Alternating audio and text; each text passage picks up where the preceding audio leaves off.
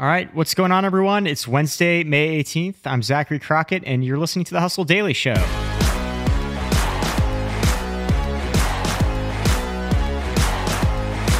We've got the whole Hustle newsletter team back in the house again today. And uh, I've got a question for everyone off the bat here. I want to know what your favorite thing about staying in a hotel is. Jacob Cohen, let's start with you. Favorite thing about staying in a hotel? The continental breakfast, without a question. Oh, okay. What's your go to item? Probably a nice little parfait would get the job done Oh, for me. okay, getting fancy on us. Juliet Bennett Rylah, what are you thinking? Uh, I like the opportunity to meet strangers I will never see again. Oh, very nice. Mm. Love that. Rob Litterst? I think my go-to it's a tie between the towels and room service. Those are really my two favorite things I think about staying in a hotel. Towels is a good answer. That's underrated. Yeah. What about you, Zach? You're not getting away from this one. I'm going to go with. So I always felt guilty about using the tiny bars of soap, but Right. as we recently wrote in our Sunday story, the soaps are recycled and reused and turned into new soaps. So now I feel pretty good about it. There you go. Your conscience is clear. Yeah. yeah. So I'm going to go with the mini toiletries. Interesting fact, though, nobody said getting targeted by brands while watching TV. That's true. but coincidentally, that is what we're going to be talking about today. Apparently, Marriott is dumping a bunch of money into this master plan. We're going to be talking about that. We're also going to be going over McDonald's pulling out of Russia. We've got some big tech layoffs and why Home Depot's latest numbers might bode well for the housing market. But before we get into all that, let's do a quick rundown of what else is going on in the business tech world.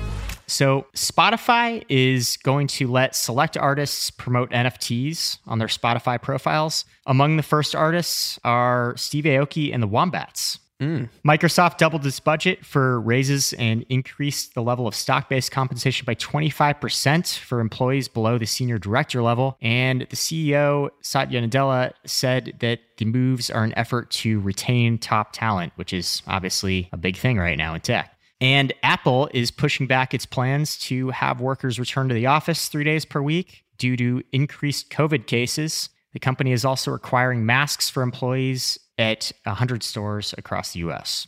All right, uh, let's just jump in here. Juliet, you got some news on McDonald's pulling out of Russia.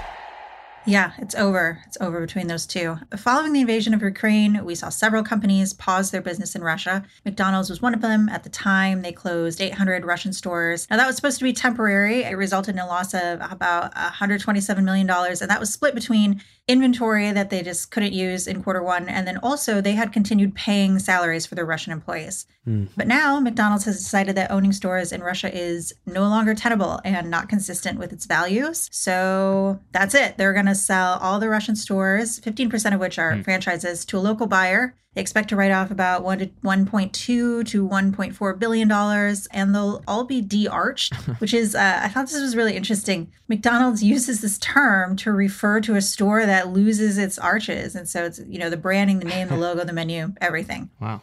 What's interesting here is the first McDonald's opened in 1990, and that's back when Russia was a Soviet Union. So, what's like a greater symbol of American capitalism than a McDonald's? But yeah. it was really popular. People lined up in super long lines, even though the prices were kind of high compared to Soviet rages. It was a big hit. Yeah. Obviously, it took off. They opened 800 of these things, and now they're done. There are other things we might see happen here. It's kind of up in the air, and it probably depends on what the franchise agreement is. But we saw Starbucks, they have 130 Russian stores. They made an agreement with a licensed partner that operates them to pause those for now. Mm. Yum Brands, they own a bunch of restaurants. They have suspended operations at about a thousand KFCs and 50 Pizza Huts. Burger King's parent company actually wanted to close their stores, but the franchisee said no. So now they're trying to dump their stake. So it'll be interesting to see, if, unfortunately, if this continues to go on, this war, uh, what other companies will decide to do. Yeah. I'm pretty sure that first uh, McDonald's in Moscow had 30,000 customers on its first day. Yeah, it was huge. nuts. Das Vidanya to that. Wasn't there like a viral video of a guy he like handcuffed himself to a McDonald's when it was closing down in Russia? Or I think maybe that was a different fast food chain, but Yeah, I saw uh, an actor super glued his hand to a counter at Starbucks to protest the vegan milk upcharge. But right. Totally different world we're living. The vegan milk upcharge? yeah, because it's like more for oat milk. Facebook or you know whatever. Yeah. I just love the term de-arched. Like I, I just want to mm-hmm. start using that for things that aren't related to McDonald's for some reason. It feels like it's widely applicable. It feels weirdly final. Like I don't want to say Yeah. sad because I'm not like Yeah. a huge McDonald's fan, but it feels like like I don't know, like being excommunicated or something. Like it feels very Right. this is the You're end. Losing your badge as a cop or something. yeah, your badge and your gun. No, it's like you know those images when some dictator's statue gets knocked down. I feel like that's what I'm envisioning. You see like a wrecking ball come hitting the McDonald's arch. It'll be interesting to see what happens to all that real estate in Russia, how it's repurposed. Do we know if it's like some other brand is just gonna take over these stores and call instead of calling things what is it Big Mac? It'll be like Big. So McDonald's had in in the letter that they sent out saying that they were going to do this de-arching, they had said they were looking for a local buyer, and what they wanted was to kind of ensure that people who had worked at the McDonald's could work at whatever they became. So I think the intention is that they will become some other kind hmm. of fast food restaurant. Interesting. But I mean, we've seen Pizza Huts turned into museums and all, all sorts of things, so it's, it's hard to Right. say. Yeah. All right, let's uh, move on to the next chain here. Rob, what is going on at Marriott? Yeah, so just taking a step back to give the context on Marriott's move. So, third party tracking has obviously gotten a lot harder since Apple launched its app tracking transparency update, which I think immediately knocked off like 10 billion in revenue for Facebook. It's been this massive kind of wave in social media advertising Right. and digital advertising in general. And now Google is also considering outlawing third party tracking on Chrome. So, in response, we've seen like all of these kind of unconventional companies jump into the advertising space. A few of the ones that have done so recently are Walmart, CVS, and Macy's, which are all touting this first party data that they have on their customers and their kind of platform, more specifically like their stores and apps, as ways that brands can get in touch with not necessarily specific customers, but types of customers based on kind of their past activity. So Marriott's getting into the mix, as you said, Zach. Mm-hmm. It's called Marriott Media Network. Basically, what they're going to do is they're going to let brands target consumers on Marriott's app through the TVs in its hotel rooms and eventually in hotel lobbies, gyms, and bars across Marriott locations. The cool thing about Marriott is they're obviously a travel company or a hospitality company. The people that are staying at Marriott are going to need very specific things. So they can offer brands a really unique and specific value proposition. Mm-hmm. Access to consumers who need things like ground transportation, restaurants, and Yeah. entertainment wherever they're visiting. But because of this, it's a really crowded space already. So we covered this, I think, last month, but there are a few different tech players that are trying to become kind of the go to one stop shop for travel. Google Travel has Google Maps, Google Flights, and other tools that help people plan their trips. Uber recently announced that they're going to let users book planes, trains, buses, and car rentals through the app. And then Airbnb has been offering experiences for a really long time, along with all of their places to stay. So there's a lot of people there that are kind of trying to make this thing happen. Hmm. The other differentiator for Marriott is they have a crazy rewards program that has 164 million members and has like cultish loyalty. I actually had a buddy who Wow. was a Marriott's points guy in his last job, and he was religious about staying in Marriott. Like he would not stay in any other hotel, and he at any given time could tell you exactly how many points he had with Marriott and exactly how much that equaled in US dollars. It was incredible. And I think they have a lot of people that are like this. But the other thing that the program allows Marriott to do is it allows them to know when members are traveling. So they're likely going to be able to allow brands to target people before their trip Yeah. and while they're basically a captive audience in Marriott's hotels. Hmm. So a couple pretty powerful value props for Marriott there. Yes. I think this value prop has a lot more to offer brands than like the kind of stuff you'll see at Macy's. Yeah. But also, I'm curious to see in practice how useful it is because I feel like there already is a ton of marketing, really, even at a, a very local level, that takes place in hotels. Mm-hmm. Things from whatever's on the TV to the brochures you see, you know, on the front desk when you walk in. So I'm curious to see if the tech is actually impressive or if it's just like kind of a fancy Marriott trying to show it, it's relevant and, and has more opportunities for growth kind of play. Sure. Yeah, you know how like some hotels you'll get there and on the desk they'll have like a binder of like Right. a bunch of different things with like different sections and then at the end it'll basically be like a classified section for like all their favorite places in the area. Mm-hmm. I feel like this is kind of like the next level of that. It's like the digital equivalent to that. Right. Yeah. Which is a good play. It's like, as opposed to, you know, just having a binder, now it's going to be a dynamic binder that, that is just ad space. So it's smart. It's very smart. Right. And 164 million rewards members is that's 2% of the world population. It's insane. Yeah. yeah. that's absolutely ridiculous. Like 2 out of 100 people you see on the street. Yeah, I was close to calling it kind of like a niche offering, but with 164 million members, like that's not very niche. It's a pretty massive customer right. base that they can target.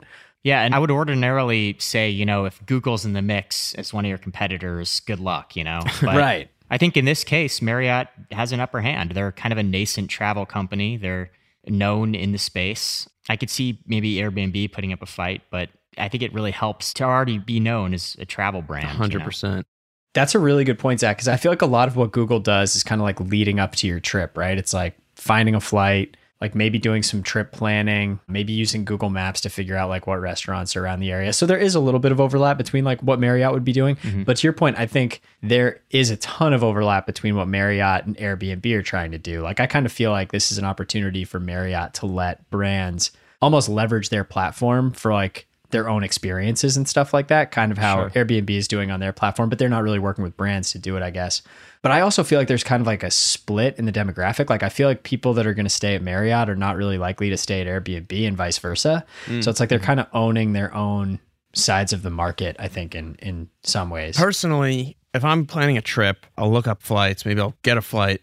And then after I get the flight is when I start seeing ads on the internet, which is right. kind of pointless in a way. But this improves upon that in the sense that they can target people in the moment that they're actually going to potentially spend on these things, which is a very, very valuable thing to offer. So, sure. The secret weapon there, like if they start offering their members points for booking some of these experiences mm. with brands and stuff like that, that's where it gets interesting because then it's like they're incentivizing people that are points hungry and that'll do anything for their Marriott points. That's where I think they could really drive some serious traction. Sure. Yeah. All right, Jacob, we got a bit more of a somber trend to talk about next that kind of seems to be pervading the entire tech sector right now. So, you've seen the big giants Meta, Amazon, Uber, Robinhood announce freezes or layoffs in the last few weeks. Coinbase told staff Tuesday it would slow hiring and reevaluate its headcount. And that's after it had plans to triple its headcount in 2022. So, big big change of pace there. There's mm-hmm. also this website that's seen a lot of eyeballs recently, layoffs.fyi, that tracks all these layoffs at tech companies. And just in the last couple of weeks, 25% of Cameo was laid off. Mm-hmm. On Deck, 25%. Carvana, 12%. I think that's 2,500 people. Uh, wow. Zwift, which is a really cool company, smart fitness space, 150 people. Even Section 4, which is Scott Galloway's business education startup, 32 people. Uh, and then, of course, like better.com. I've had friends lose jobs there.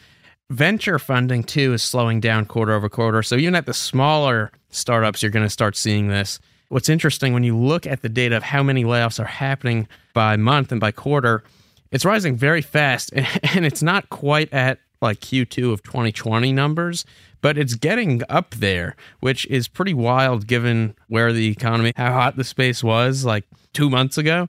So obviously, inflation is up, costs are way up, valuations are way down. Spending in a lot of these online sectors, especially, has slowed down considerably.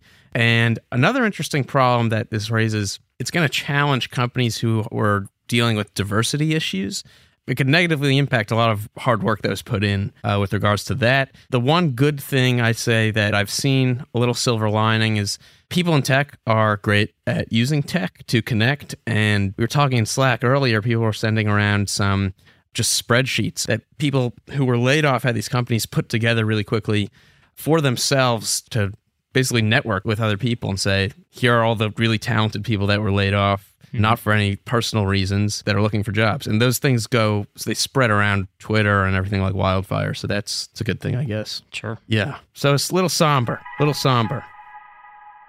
Well, this last piece here could be good or somber, uh, depending on what side you're on. But earlier this year, Home Depot, you know, biggest home improvement store in the nation, they got off to a really rough start. The rising interest rates and inflation had investors kind of spooked. And in the first few months, shares were down 30% from last year, which is huge. But yesterday, the chain dropped its first quarter earnings report, and the numbers actually exceeded expectations. Sales are up 4% from a year ago, and they posted almost $39 billion in revenue. That's actually the highest ever figure they've posted for the first quarter in company wow. history.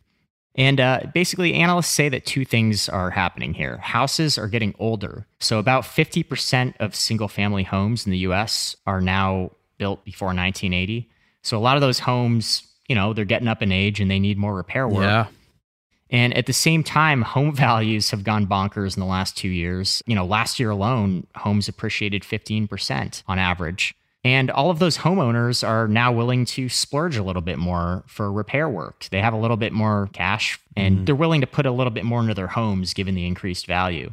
And then, you know, lastly, we're also kind of entering peak home improvement season. When the sun comes out, the nail guns come out. Sun's usually. out, guns out. Mm-hmm. exactly. So, big picture here. Some economists say that if you want to get a decent outlook on the housing market, just keep an eye on the home improvement store sales. There's usually some kind of correlation between how much lumber is flying off the shelves and the strength of the housing market. You know, obviously, nobody knows what's going to happen with the housing market, but a lot of people right now are saying that Home Depot's robust sales um, and the fact that they kind of exceeded their outlook might be an indicator that home prices probably won't completely collapse like they did during the Great Recession. We're not going to see just a complete drop off in home prices. It might be more of a, a steadier runoff, or even the robust value increases will continue through 2022.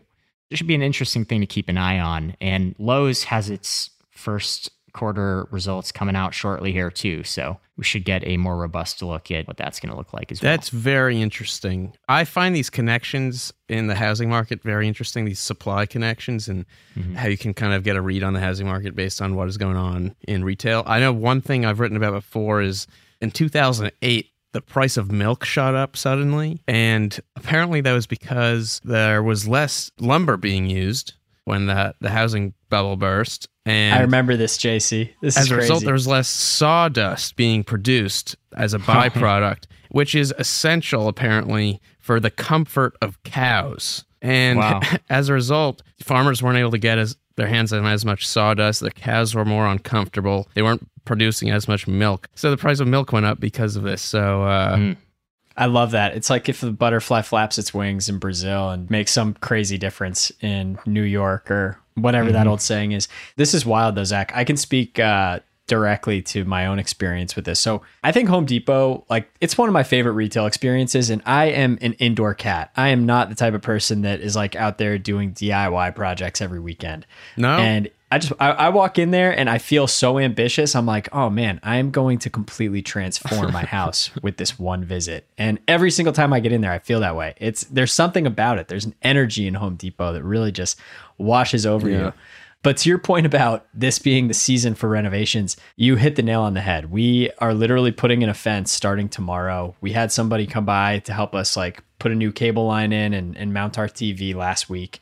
We are putting in a mailbox because a snowplow ran over it last year, and we're working on doing like a raised garden bed. So you want to talk about robust? The home project list is is robust right now out here. So wow. not surprised by the uh, the Home Depot. you got a lot to do. I mean, I think COVID's impact on like home improvement was insane. I never do home improvement of any kind, and I found myself using all kinds of tools, planted a garden, yeah, It's like it's really crazy how how when you're stuck sitting at home, you start to notice things. You want to work on things.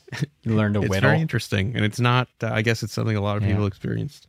As we're recording right now, Juliet's cat just hopped up. Even the cat's interested in what's going on in the housing yes, market right she now. Is. Yes. Well, her thing is our neighbor built an entire like back house, back deck hasn't stopped home improvement basically since we moved in in August. And um, she hates it. She does not mm. like it. Lots of loud noises. Not a big fan. I thought they were going to build a little deck, no, it just keeps going and they're still not done. This is like the Winchester Mystery House of decks over here. so your your neighbor like accounted for like five billion of that thirty nine billion in revenue. Yes. One Depot. deck. With the price of lumber these days in this economy, right. He he bought Yeah. six two by fours. we had this thing where you can now you can have ADUs in your backyard where you can like rent out a little house. And I'm not hmm. even sure if that's what he's doing, but at first it was like there's the little house and then it was like, "Oh, here's a fence that separates the two houses." And then it was hmm. like, "I'm going to build a massive deck from fence to fence." So like the whole thing is deck. And I don't know, I guess if you have the time. yes. Well, at least you don't live in the suburbs where your neighbors will wake you up mowing their lawn at 7 a.m. on a Saturday. That would be the leaf blowers. Facts. Endless leaf blowers. yeah. All right, well, that's going to do it for us today. If you liked what you heard, we've got a lot more tech and business coverage over at thehustle.co. Our editor is Robert Hartwig, and our executive producer is Darren Clark. Thanks for tuning into the Hustle Daily Show. We're a proud part of the HubSpot Podcast Network, and we will see you tomorrow.